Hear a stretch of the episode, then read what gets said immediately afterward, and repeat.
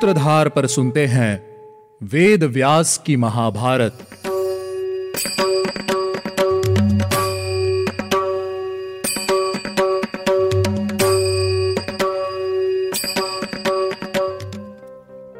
आप सुन रहे हैं सूत्रधार प्रस्तुति व्यास जी द्वारा रचित महाभारत। और मैं हूँ आपके साथ आपकी सूत्रधार मान्या शर्मा। चलिए शुरू करते हैं आज का हमारा एपिसोड। आज के इस एपिसोड में मैं आपको बताऊँगी कि क्या सच में सूर्य देव तीनों लोगों को जलाकर भस्म कर देंगे या ब्रह्मदेव सृष्टि के इस विनाश को रोक देंगे।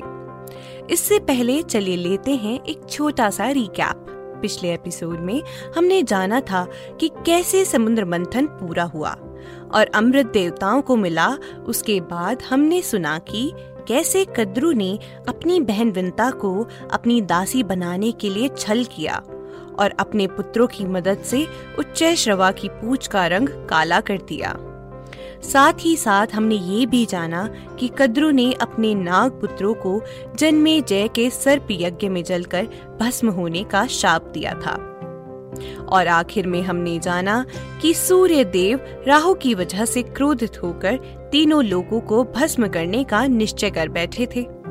अब कहानी को आगे बढ़ाते हुए जानते हैं कि क्या ब्रह्मदेव सूर्य देव को मना पाएँगे। सभी देवता ब्रह्मा जी से मदद मांगते हैं। तभी ब्रह्मा जी उन्हें बताते हैं कि उन्हें यह सब पहले से ही पता था कि भविष्य में ये सब होने वाला है।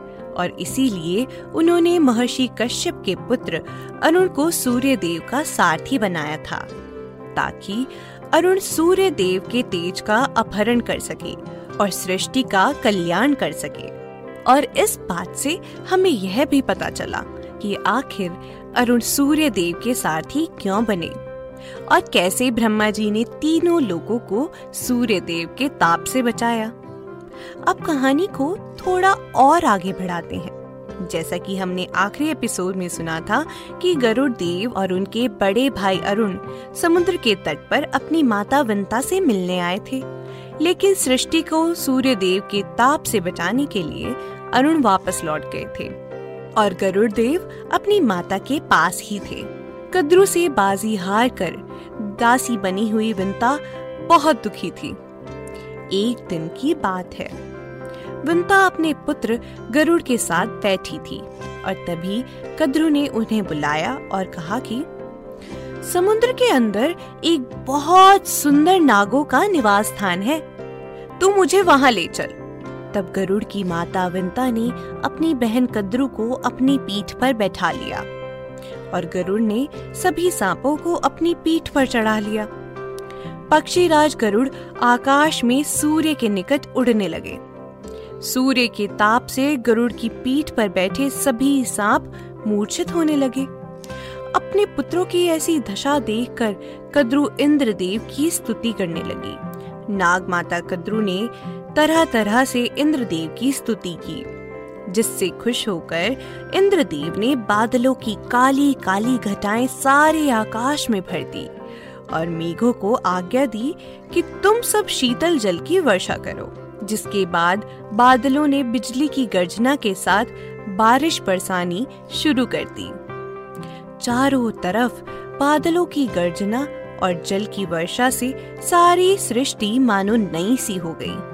इंद्रदेव के इस तरह वर्षा करने से नागों को बड़ा हर्ष हुआ और इस तरह सभी नाग अपनी माता के साथ उस सुंदर द्वीप पर जा पहुँचे।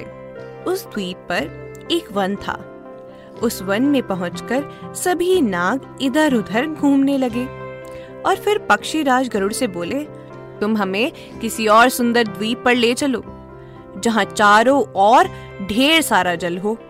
नागों के ऐसा कहने पर पक्षी राज गरुड़ ने अपनी माता विंता से पूछा, माँ, आखिर क्या कारण है? कि हमें नागों की आज्ञा का पालन करना पड़ता है। विंता बोली, बेटा पक्षीराज, दुर्भाग्य से मैं अपनी सौतन कद्रू की दासी हूँ। इन सभी नागों ने मेरे साथ छल करके जीती हुई बाजी को पलट दिया और मुझे अपनी ही बहन कद्रू की दासी बना दिया।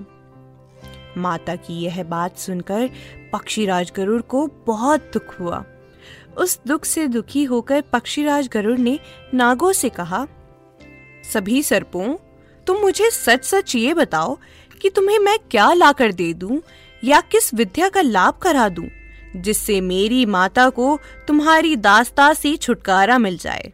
पक्षीराज गरुड़ की यह बात सुनकर सर्पों ने कहा, तुम हमारे लिए अमृत ला दो।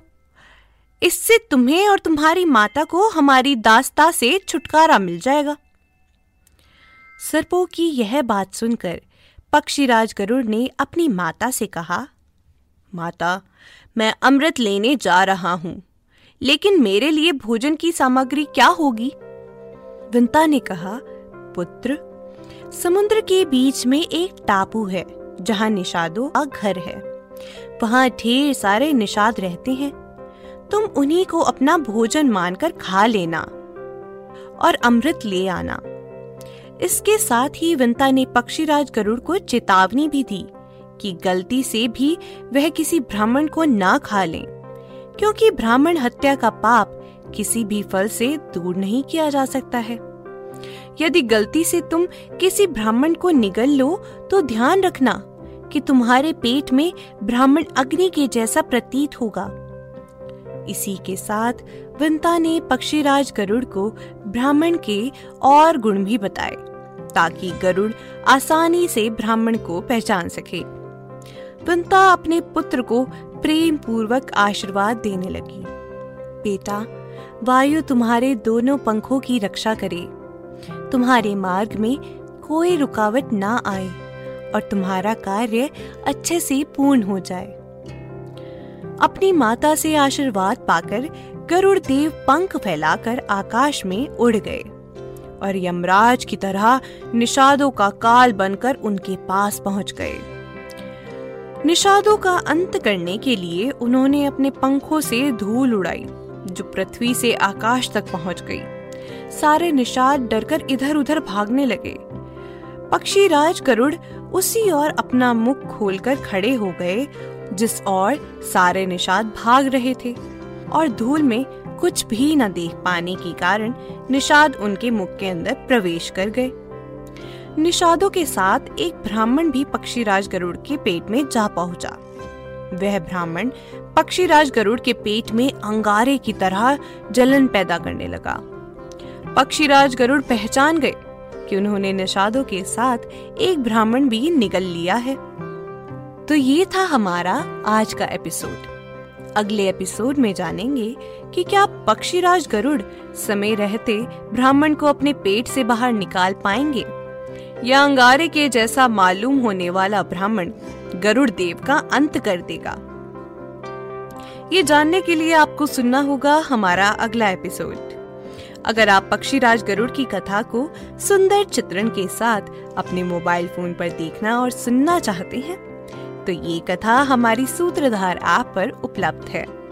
चलिए मिलते हैं आपसे हमारे अगले एपिसोड में। तब तक के लिए आप हमारी सूत्रधार ऐप का आनंद लीजिए और हमारे वेदों से जुड़ी कहानियों को घर बैठे अपने मोबाइल फ़ोन पर देखते और सुनते रहिए। अगर आपको हमारा ये एपिसोड पसंद आया हो तो इसे डाउनलोड कीजिए, रेट कीजिए और ज़्यादा से ज़्यादा शेयर कीजिए।